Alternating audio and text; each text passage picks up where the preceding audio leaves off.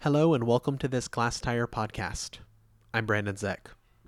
This is the fifth in a series of five podcasts that we recorded live at the 2019 Satellite Art Show at the Museum of Human Achievement in Austin, Texas. Satellite is an art fair dedicated to showing young dealers, artist run spaces, and nonprofits, and this inaugural Austin event ran concurrently with South by Southwest.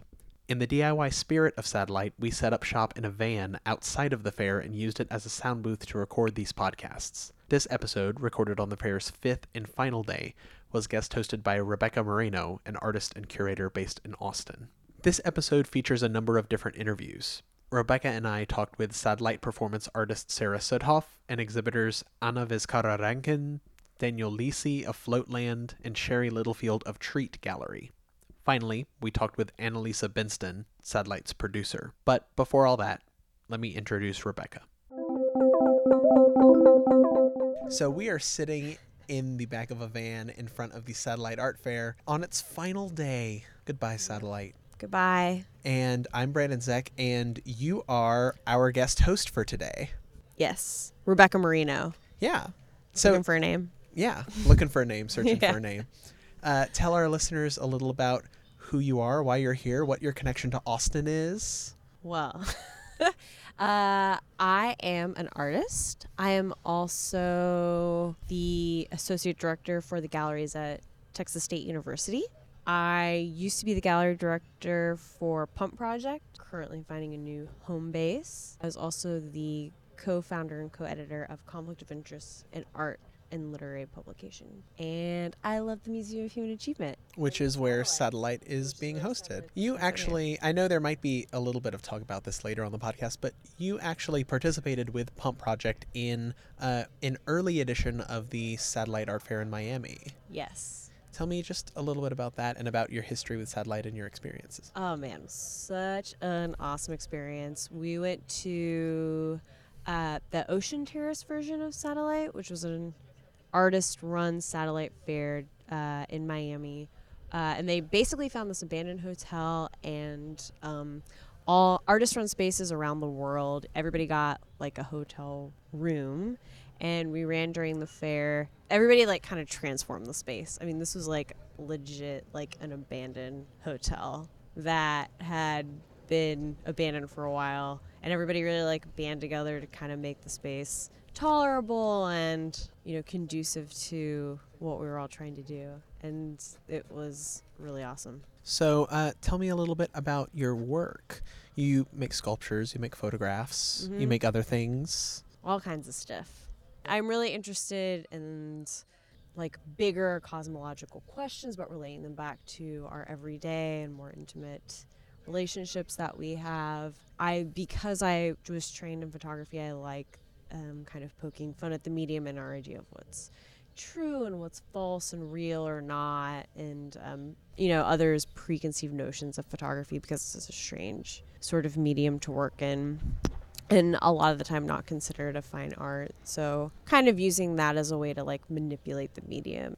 In line with the issues you're interested in, you're Mhm. also uh, you just got back from Montreal and you were in a show in Montreal. Yes. Tell me a little bit about that show and that work. Yeah, okay. Uh, it's Art Souterrain, which is a, they call it an art festival. Although I feel like, you know, after experiencing it, it's so much more of just like, it's like a citywide exhibition that takes place in the Montreal Underground. And part of the reason I say that is because it's thematic, and every year they have a theme for it. And this year it was true or false. And so the work I had in that was, it was called, it's a body of work called The Best Available Evidence it is kind of using the subject matter of UFO sightings again as a way to sort of like question our idea of what's real and not, and at what is considered evidence or proof, and this tug of war between like cynicism and hopefulness almost. And so, but you know, it's funny. There were a couple kind of like conspiracy theory themed works there, but a lot of it was actually just like kind of messing with the space itself. So it was almost kind of like a scavenger hunt a lot of the time. There was, was like, I saw all these stanchions and I was sort of like, well, this is kind of weird, but also just like a bunch of stanchions. Like, I had like one of those like moments where I was like my mom and was like, is this the art? Like, and as we're like, and like, is this The this is, question that we always make fun art? of with people Well, having, no, and you actually had I it. know that I was that person. And I was like, oh fuck. Yeah. But yeah. Anyways, I can't. We've, speak we've all more had that moment. Yeah, and I I can't speak more highly about um the event and the work that they did and it was it was it was really special. I just never seen anything like that before. But their whole mission is to kind of introduce contemporary art to daily life and the general public and so they have these people that are like there at all the different pieces throughout the stations and that are like approaching people and talking to them about it. It was really wonderful. And so I'm not going to let us ramble on for too long No. because you have a couple more interviews and I have a couple more interviews in this episode. So we're just going to get back to it. Uh, it's the fifth day of Satellite, the final day of Satellite, and here it is. Thanks for guest hosting. Thanks for talking to me.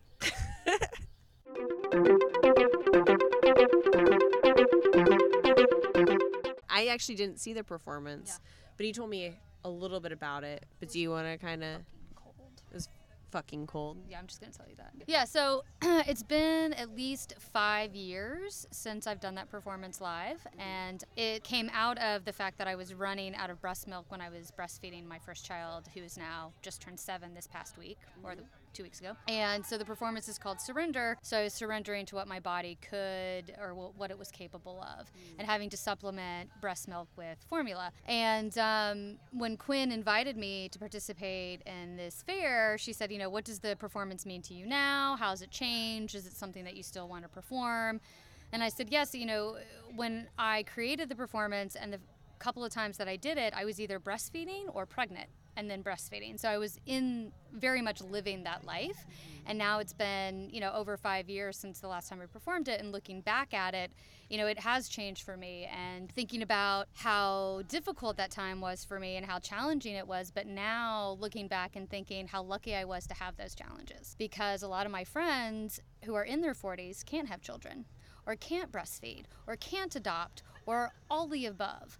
And um, my brother and his husband recently had a child through a surrogate, and they're buying breast milk. You know, there's also that aspect of it. it, it it's watching family members of mine go through these um, less traditional modes of having um, children or families and uh, the struggles that they're going through. And so, even though my struggles then seemed so tremendous to me, in reality, they were not. And um, again, I was very lucky to have those um, experiences. And I was just talking to someone inside, and she said that she had two women sitting on either side of her watching the performance, and one said that she was watching the milk melt all over me onto the floor and thinking that I was longing to have children. And then the older woman saw it as my children were growing up and leaving, and I was longing or missing them or losing them. And so I thought it was very interesting that they had two different perspectives that were um, not that they weren't intended, but that wasn't the um, the reason that the performance was created, but that they were able to see or bring their own ideas and thoughts um, to the performance by watching it. So for for because this is a podcast, and also because I wasn't here for the, Yeah. can you describe a little bit what the performance actually Sure. was? Sure, I'm sitting in a chair. I'm holding about 24 ounces of frozen breast milk. And for those of you that have never seen what frozen breast milk looks like or how it's stored, you put it into a plastic bag, um, a breast milk bag that has a particular shape. Um, and it's about eight ounces if you fill it to capacity, which most people actually don't do. So I sort of overfill these bags, I freeze them. And then on the day of the performance, right before it got started, I broke open the bags. I'm sitting in the chair, in a chair nude, and I have the um, blocks of ice, which are actually blocks of frozen breast milk, placed in my arms, and I cradle them as if I was holding a baby or breastfeeding a child. And so during the performance, I'm looking at the blocks of ice. I'm kind of looking at the floor. I'm raising my eyes, but not making, um, I'm not catching anyone's eyes kind of looking around the room because a, a lot about being a mother and about breastfeeding and during those first few months of being a parent it's a lot of routine and monotonous repetition. And you also find yourself very isolated and you're supplying it's this great privilege to feed a child, but at the same time, you're sort of, you feel sort of like a machine and uh, not like a person anymore. And so I kind of flow in and out of being aware of the audience and not being aware of the audience and sort of zoning out and zoning back in because that's very much what it was like rocking in a chair feeding this child that's not responding to me except suckling. Um, but there's no other communication and spending hours upon hours alone. And also, from in my case, worrying about being able to produce enough milk. And so every drop for me that I lost was somewhat disappointing or um, upsetting to me. And so during this performance, I'm watching the milk run down my legs, down my arms, and onto the floor. And the last time you did this was five years ago? Oh, man. I mean, like, well, so what was that like to do it now, later? Well, this. Um, well, I mean, it was very challenging. One because I'd forgotten how painful the ice is. Yeah.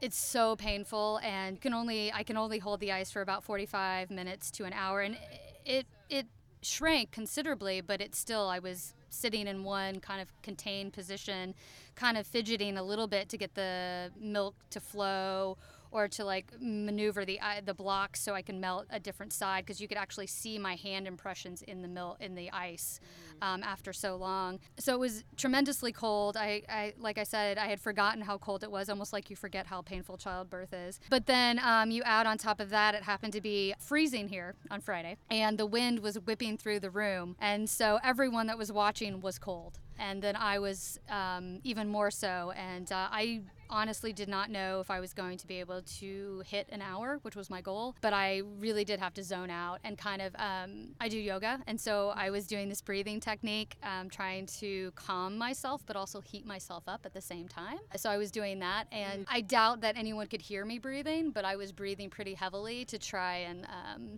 get through it, get through the pain. Did you hear her breathing? I did not hear Sarah breathing.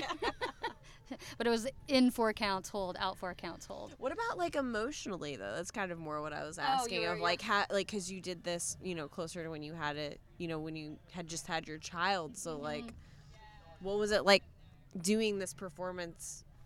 Not being So, so, yeah, emotionally. yeah, yeah, and yeah. I had to, yes, I was not as raw and as vulnerable and as emotional as say the last time because I had just given birth and you know was in in the midst of breastfeeding. So this time around, I had in, some cases I was reliving or thinking about those earlier times and what that was like to go through. And like I said earlier, being very thankful for those moments. And you know, people, you know, as a parent, you're like, oh my gosh, seven years! I can't believe it's gone back in a blink of it's gone by in a blink of an eye. But I was purposely reliving some of those moments.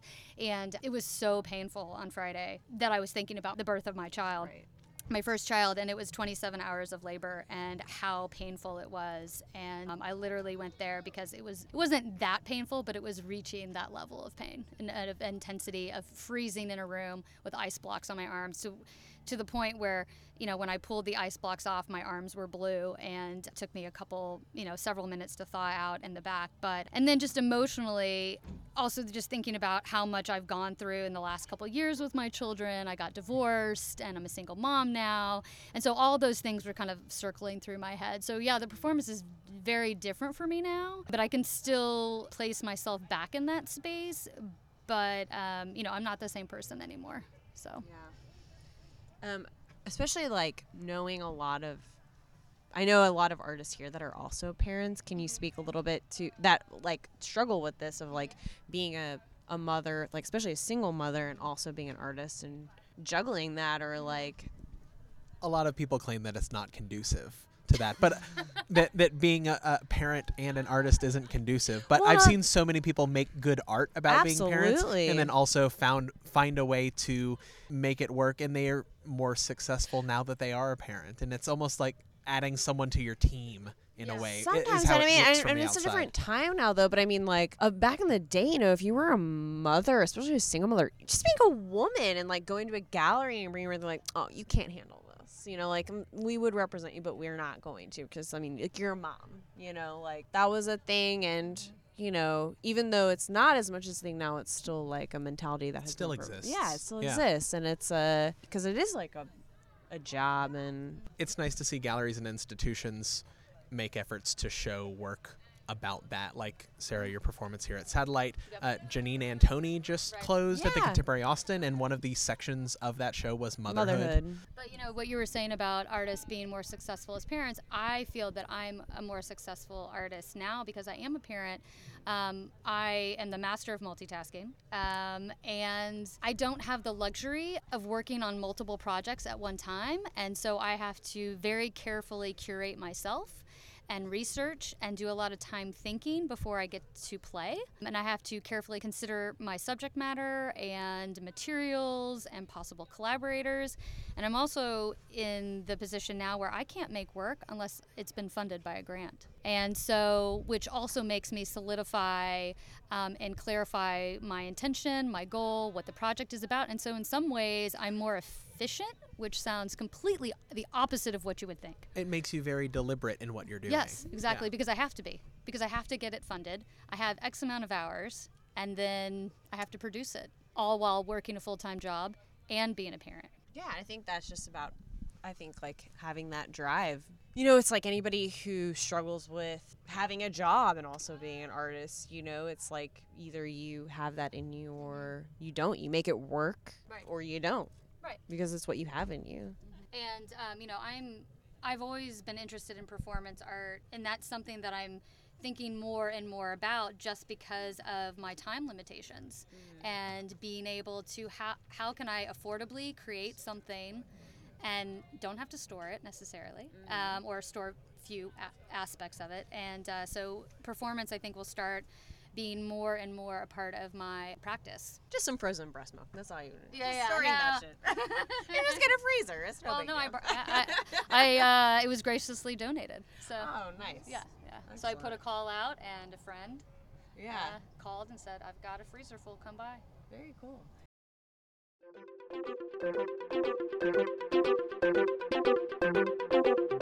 It's counting. It's going. All right. We're All right. going. She's an exhibitor. Interviewer. I was going to say, who are you? I am Anna Vizcarra Rankin, AV Rankin, Mm-hmm. and I am an exhibitor here at Satellite. Excellent. Was, uh, which space are you with?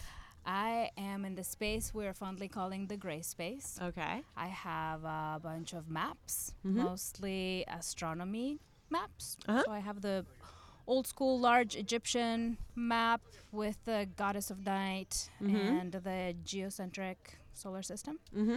And then I have all the colorful oil paintings of nebulae. Oh, yeah, yeah, Yeah. Absolutely. And so, where are you from?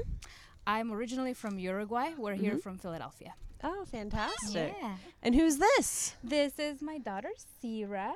And this is the first time she's done an art fair with us. She, Really? is, uh, she turned nine months Uh-huh. on Wednesday. All right, And Sarah. She has I'm opinions. supposed to actually. I, when I got pulled into this car, I was told I was going to interview this the baby. so, how's your first art fair been? Anything? Got anything to say about it? Absolutely, one hundred percent. I can doesn't even need That to say look, anything. you in the eyes. It's all Yeah. in the eye. Yeah, Yeah, exactly. There you go. So, what have you? What have you thought? How has Austin been? Austin's been good. We've been staying about 10 minutes away in East Austin. I haven't been here in about 20 years. Oh wow! so Um, you've never been to Museum of Human Achievement before, though? Yeah, This this was before my time. Yeah. Mhm. I, I love venues like this. It's really different from my usual stomping ground, you know. Brobdingnag, our um, organization that is hosting us here. we have done a couple of shows in an old horse stable Uh-huh. that's about 7,500 square feet Mhm. and has a similar vibe. Mm-hmm. But usually I'm, you know, showing in white cube spaces. So Right. this is always a good time. Yeah, it's. I think it's so And much it's- more it's a really interesting. good the crowd. Yeah, Yeah. yeah, yeah, yeah.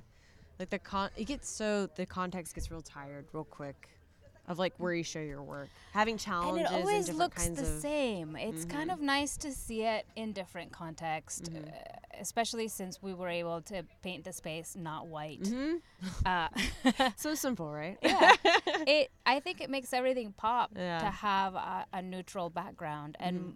more and more people are changing the Mhm. color of their space. So I think it gives them an idea that you don't need a white painted, whitewashed house Mhm. to display artwork nicely. You know. Yeah. Yeah. Can you talk um, a little bit more about the work that's being shown inside? So yeah, I mostly work with maps and mapping, and the work that we chose for this show are mostly astronomical maps. So there's a, a very large piece that's Sierra's favorite. It's eight feet by eight feet on 100% cotton canvas, and it's mixed media. It's shown unstretched because maps are folded and unfolded. Right. So it is uh, speaking to that tradition, which is nowadays we just use our phones, right, for GPS. Then I have about a half a dozen oil on panel paintings that are astronomical nebulae. Um, a lot of folks think of them as photographs, but they're actually showing emanations that are not visible to the eye. So they're they're non-visible, such as X-rays and hydrogen emissions and sulfur image emissions. I started working with uh, the Hubble images, but now there are a lot of individual astrographers out there that have access to this technology. Right. So I made friends with some of them um, online, and they send me images, and I work from them. Um, and then I have a handful of uh, works on paper that are actually on drafting film, so they're translucent, and those are made out of graphite and gesso, and they're really almost ephemeral looking, even though they're very long lasting. And it's all, you know, laborious, intricate work that Sita helps me out with by giving, making me take breaks. Is there Yeah. anything specific about the astrological that you're interested in? Is it just an aesthetic thing or a conceptual thing, or is it a mixture of both? And how so? I chose uh, kind of an astronomy theme for this show, Mhm. but I, I really I work with maps, so I, I would do world maps. Just well. really into Yeah. mapping. hmm Um, I- I'm more of an astronomy than an astrology person.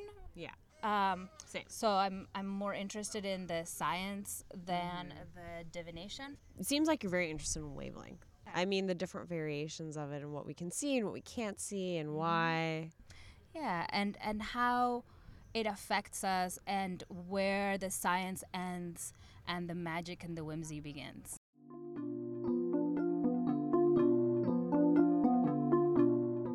So tell me who you are and tell me a little about why you're here and what you do. My name is Daniel, Daniel Lisi. I'm with a virtual reality development studio in Los Angeles called Floatland. We were invited by the Satellite Art Fair to showcase uh, some virtual reality pieces. We were collaborating with this painter in Los Angeles named Petra Cortright.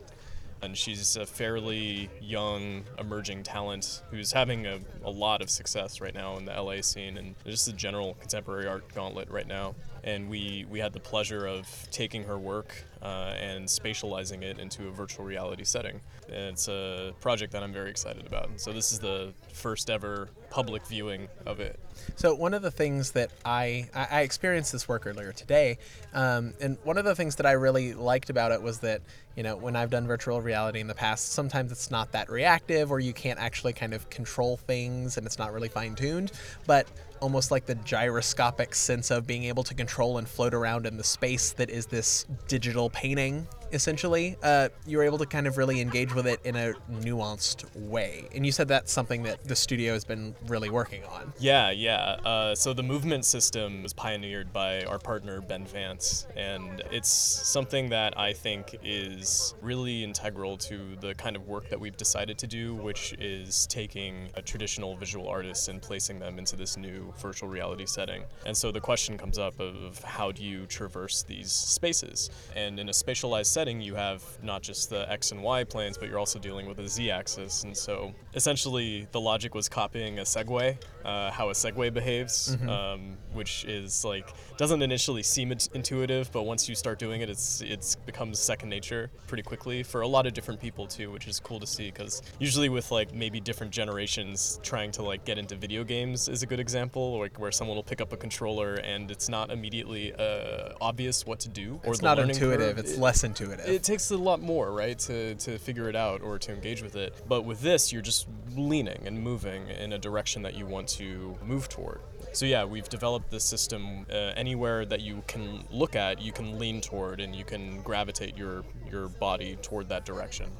I feel like the only way I can really talk about VR is comparing it to past VR things that I've seen. Nice, and yeah. of course, that's so hard to do because the landscape is constantly changing, and the, the slightest change of new technology can immediately make everything else obsolete. Mm-hmm. Having that control and being able to control a movement movement rather than just having the ability to look around is really nice, but also I found myself getting lost in it in a way that has only happened a handful of times with other VR experiences. And I think it's because of that mode of control and of actually doing what virtual reality is supposed to do, which is transport you to another environment. Awesome. I'm so glad to hear it had the effect. So, a number of projects that I work on are exclusive in the startup world. Uh, so, I work with a lot of different partners creating structures in new media. Mixed reality has been an industry that I've been engaged with for the last four or so years. What's the difference between mixed reality and virtual reality? Uh, So I suppose mixed reality is what encapsulates all of this practice. So it, it's virtual reality as well as augmented reality, and I guess the broader term would be spatial spatial computing. So mixed reality is just an easier way of saying all of it, all of this stuff. So I've worked across five different structures now uh, inside of this space, uh, either consulting or helping build out operation structures uh, for teams. And I've been with Float now for uh, the last two and a half years working with Ben and Kate. And um, a, a big impetus for m- me joining their team was that I, I have experience in the contemporary art world, and we were trying to figure out how to build bridges between galleries and our studios so that we can create these new artworks. And I also work in book publishing, so uh, almost the exact opposite of virtual reality. But it's a, it's a great pleasure to be able to work with such a spectrum of uh, creative material and get a lot of different perspective of different people working in these creative fields. So, what brought you and Float to Satellite? So, of course, wanting to premiere this new artwork, but farther than that. Yeah, I think it was our friend and uh, this curator named Kelani Nichole, uh, who's a very talented curator who's killing it just in digital art across the board right now, who's now based in LA as well. And I think she made the connection between us and Brian, uh, the fair director here. And so they invited us, and the invite came in as we were starting this work with Petra. So it seemed like a good motivation tool to kind of set this deadline that wasn't just purely arbitrary, but it's like, oh, we have this show now, which which I like, just to kind of have a target for something in the future. It'll light a fire under you a little bit. Exactly. Yeah. Yeah, and um, and we love we love traveling, and we love traveling even more when it's uh, for our work. I love coming to cities with the intention of exhibiting or engaging with other creative communities. Uh, it's one of my favorite ways of experiencing a new city is is through its art world. Well, and then there's also a little bit of a connection, at least right now, is the music part of South by Southwest. But South by Southwest does have kind of a strong tech presence, maybe a little less of an art tech presence, but there's still a connection there. Yeah, certainly a tech presence. And yeah, Kaleidoscope was out here with the XR House for South by Southwest, and so they had a lot of activity out here. And they're a group that we've have a lot of mutual work with. So yeah, there's uh, it, it felt right uh, to, to come out here and, and see what's happening. Any final thoughts? I, I feel like I'm still learning Austin. I've only been here twice now, and I just keep getting new perspectives on this space. And I feel like the city itself is changing so much. Uh, so I'm very fascinated to see what it turns into. It seems like it's emulating a lot of what has happened in San Francisco and New York. So I'm curious to see how much of its like cosmic cowboyness it maintains throughout this uh, this development period.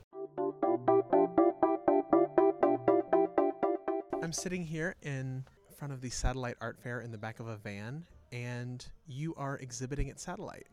Yes, my name is Sherry Littlefield, and my gallery, Treat Gallery, based in New York City, has a space here at Satellite for the first time. So tell us a little bit about Treat Gallery. So, Treat Gallery is something that started about three years ago, and it's a gallery that has the intention of giving back to charities and nonprofits.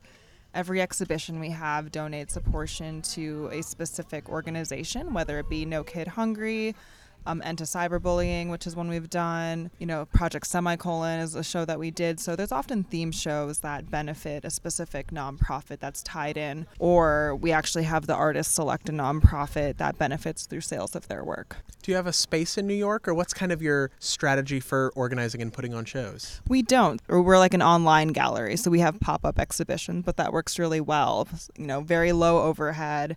We just hire people when we need it. But a lot of people kind of believe in the cause, so they will volunteer their time or even their art or their share of proceeds to a nonprofit. But um, I work as a gallery director for a photo gallery in New York. I do keep the two pretty separate, um, just because I don't want one to like ride off the success of the other. Mm-hmm. But um, but yeah, I do like curatorial work independently. I'm an art dealer and I'm an art buyer, so I do. That's, that's a good combination. So you're getting it on all levels. really. Yeah, and it really helps with organizing the treat gallery stuff because I've done much uh, large scale projects in comparison to this, and it you know is, is easy to manage. It's it's good. So How do you find working for like two different types of galleries that operate on two different levels? Because there's a patron base in New York that there isn't in a lot of other places, but also, you know, I imagine the two places you work at are serving completely different clientele. It's very true. Um, the photo gallery that I'm a director at, we we cater a lot to like corporations or like corporate entities. So um, you know, Treat Gallery really caters to like the individual buyer. We try to keep the work under a thousand dollars each. A real sweet spot for work is typically under three hundred dollars. Like we try to show emerging artists, but also make work affordable for like a young buyer where at the gallery I'm at, the average piece is probably like three to four thousand dollars. But you know, you just have to. I don't want to say that you're like selling something fake because I don't view it that way. But you want to make sure that you're providing a piece of art for something or for someone who loves it, like not someone who wants to turn around and resell it. Like both galleries kind of share that. And my boss at the gallery I'm at, it's called Foley Gallery in New York City. He's a really great guy and he's honest. And I, you know, it's good to work for someone like that to have a good example to what you can mimic with something like this. I mean, that's you know, you're you're touching on how we get into the larger conversation about the art market and the various problems of buying Oh, art as an investment or as a tax write-off or Yeah. et cetera, et cetera. And oh yeah.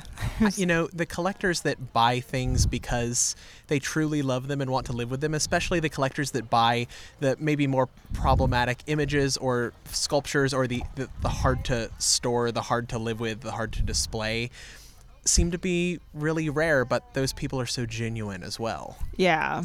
Yeah, that's true. We do meet people who just ask like, "Oh, like how much can I sell this for in 5 years?" or they want to know if there's stuff like in the secondhand market with it. It's just it's kind of it's kind of heartbreaking in some ways because you want someone to genuinely like the work and to not just turn around and kind of view it as something else. So Yeah, of course. So, how did you get to New York? Were you born there? Did you come to New York for something? So, um, did college and everything in Florida, which is where I was born in Wisconsin, raised in Florida, and then my first job out of graduate school was in Atlanta. So, my husband and I were both in Atlanta for about three years.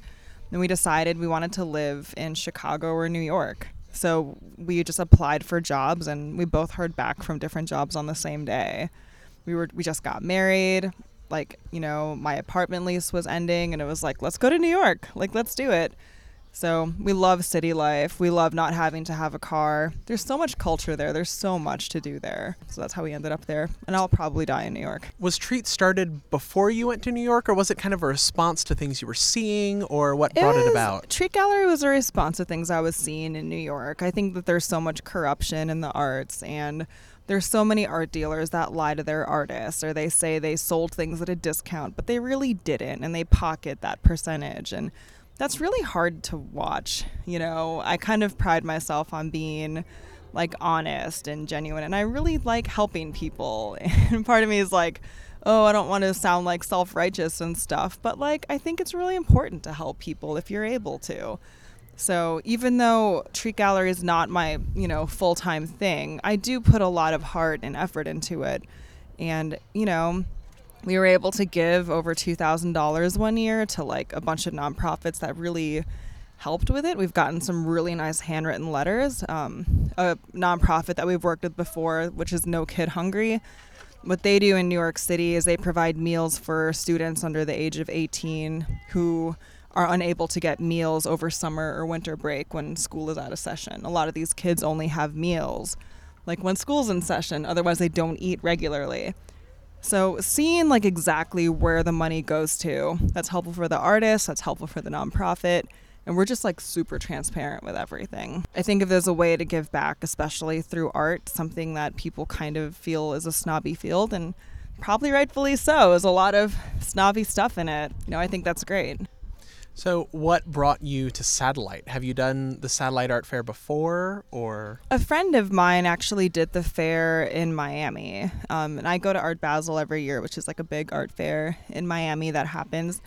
And I, I went for the first time last year, and I thought it was kind of like an interesting do it yourself kind of thing in a, in a good way. I think that's Um, someone has said that in the podcast before, and I think that's that's really Yeah. what Satellite prides itself It- on. it's it's extremely affordable. I mean, if you're organized, I think it's fine. Like I came ready with a drill. I came, I, I emailed a bunch of you know potential clients down here. Like I have a whole system where I, I like kind of set myself up for Mm-hmm. you success. do your homework. Yeah. So I did all of that, um, and it's really not much different than you know working at a higher end fair at like Freezer Armory. Like you have to contact the people, you have to know your audience, you have to present the booth in a way that is clean and professional.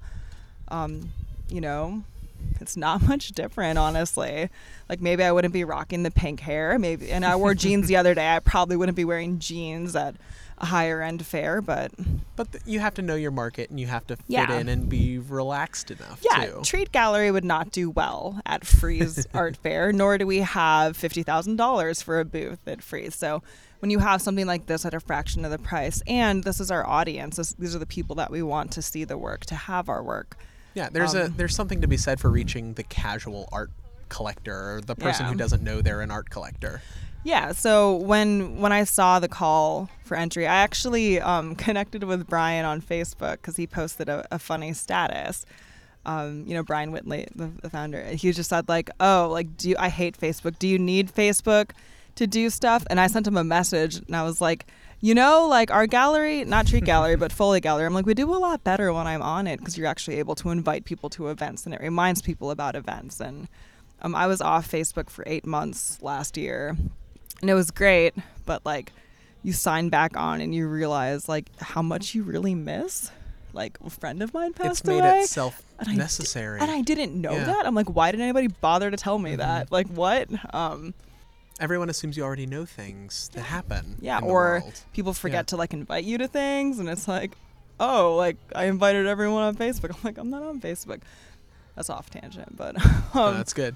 But yeah, um, so how I found out about it is that I messaged Brian with that, and I saw on his timeline that he was coming down here. And I was like, oh, I should, I should check that out. Why not? So here we are.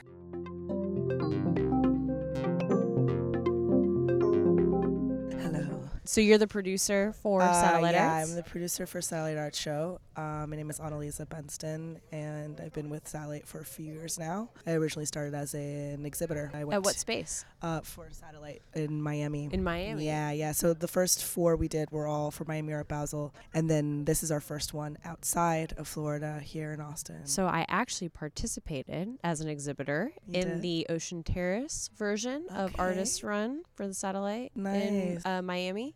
What year was that? The first first one or this last year? It was probably the first one I Because they brought it back to it was in the Terrace and- abandoned hotel. Because they, yeah, they brought that back two years ago. That Yeah. was so much fun. It's very cool to have a space that kind of like no rules at all because it's uh, like you said abandoned and Mhm. and it has all these issues. You're able to sort of manipulate the space without consequence. Mhm. People can kind of go at it and not feel bad about you know drilling holes through walls and making passageways and doing all Oh, kinds yeah. of cool stuff like that. It's pretty rare, I think. Were you there for it? I wasn't there for the very Okay, you weren't there. one. There were people that had like, so they just nuked the building, right? Like, because I mean, it had been abandoned for a while, like the hotels Yeah. uh, had been, and so people found like birds that were kind of, you know, it was like there were some pretty weird stories about. Say, Well, I mean, there's, not, there's nothing says fun. creativity like finding some dead animals. well, Um, there's nothing that says artist run space like making it fucking work when yeah. it's like a tough situation. Yeah, I mean it was weird too because there's bathrooms and they're non-functional, so you're just sort of like, okay, great, there's this bathroom, but I can't use it. All right, and then some people are like, let's just close it off because it's sort of I don't want to have to clean a bathroom. The bathrooms the were gnarly bathrooms were too. in a I feel like Different kind of level of homelessness that was happening up in there. I felt like the general kind of mentality was like, uh, we don't want we don't want to deal with it. We'll put it in the bathroom because they didn't work anyway, and everybody had one, and it was Yeah. like On the flip side, eh. when we did Ocean, uh, no, not Ocean Terrace, when we did, it might have been Ocean Drive, is where I'm getting that messed up at the Parisian. It was the bathrooms were more were functional, and it was really nice because people did exhibits inside of them because they were clean. It was a functioning hotel. A lot more limitations, but at the same time, taking over the tradition of taking over hotels goes all the way back to like the Armory. The Mhm. Armory was originally in a hotel. That's just sort of a tradition. I feel like a lot of people have gone back to that idea of like unusual spaces because the space is affordable and it actually creates alternative options for learning how to creatively hang your work and how to how to manipulate um, the viewer's experience based on these like other objects. Like I had these posts in my room that I couldn't remove, you know, things like that. You're like, okay, well, I'm gonna have to deal with that lighting in a really creative way. I always like to describe satellite as like, so you think you can art. totally. so come out here and like let's give you a new. know how to deal you- with those things. Let's give you a new challenge. You know. Mhm. Absolutely. It's not a white box where you could just hang things at, you know, 48 to 56 Or inches. And yeah, it for you. yeah, or Yeah. that even. Like, yeah. But yeah, it's not an environment with teams of people being hired to, to install work or, you know, pay per chair. You got to bring your own chair. Totally. You know, things like that that maybe some people don't understand this because the fair model is different eh, across the board outside of satellite. So how do you feel like from like what we're talking about to like these like to the ocean terrace Mm. to this hop to here Museum of Human Achievement? How are you feeling about it? I thought this was really cool. It's nice to be in a space that already has kind of its own ethos. Uh huh. and it was something that really is aligned with what Satellite's uh, ideology is as well. Um, it's nice because it has its own community in a way, and it feels like it's sort of a cross pollination of creative minds. And the space itself is really unique and interesting too. And the open open air format is really nice. The warehouse space is cool.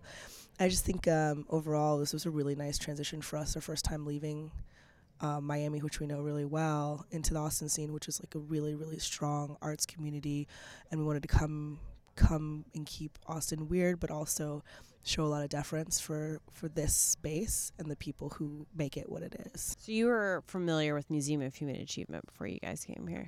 Brian had heard from, about it from friends and then came and did a tour and like sent over the information to us. Used to be a sex toy factory, all these really, really fun tidbits and the fact that it had its own like studios and like a running space with its own kind of community around it was really very attractive. Well, I mean, was this like related to South by that you decided to do it here now? Were you like, let's do a thing in Austin, let's find a space? for Austin has been a city uh, with people that we've worked with before. We're not entirely new to Austin. There's some curators that we have and people who have worked here before. Oh, cool. uh, and have you know lived here even and for that reason there's always been some kind of an austin connection but not um so brian works with dan and dan did the music and Okay. dan and brian used to be in a band together in new york oh, cool. yeah, So so things like that that are like really cool, and he curated all the music and all that kind of good stuff. Um, like he brought on, I believe, holodeck and all of that. So there's some like little connections here and there, and there's a lot of um, like our curator for performance, Quinn, like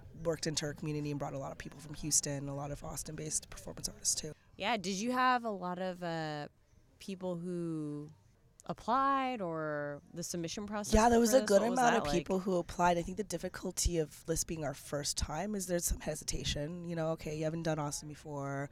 I think I'm going to see mm. how the first one goes. I hear it's a really cool community, but isn't South by only really about music or tech or whatever? So there, there's some people who had reservations, of course, um, but for the most part, like a lot of these people were people we already knew who were like, okay, I trust you. I think this is going to be great. Or they looked into the venue and like, oh, this venue is really cool. It's going to be like a great place for me to put my work in. So it wasn't like a massive number of applications like Miami is, where there's like an actual, uh, a steadfast like Basel community of people who are like, I want to be seen in Basel, that kind of thing. Mhm. But a lot of people who believe in the art of like the travel traveling and u- using new spaces and having the chance to like share their work with a community like here in Austin. So I think there was like, yeah, it's not as huge, but the space is also Oh, yeah. smaller, so we can't take as many exhibitors as Oh like yeah. like I think in um, Miami we had a 33,000 square foot space, Mhm. open air format. This is 7,500 square feet, so we were a bit more selective. This was a, a tighter curation this time around. Be like very careful about who could be in here because not all the work is going to work well, you Mhm. know.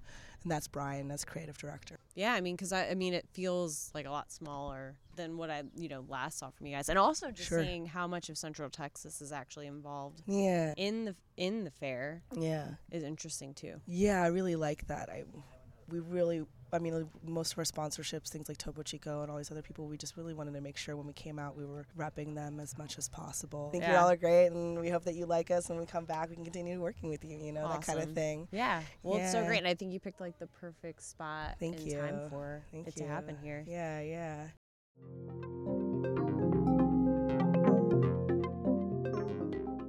And that concludes the final day of the Satellite Art Show in Austin, Texas.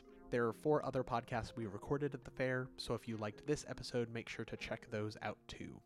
I want to again thank today's guest host, Rebecca Moreno.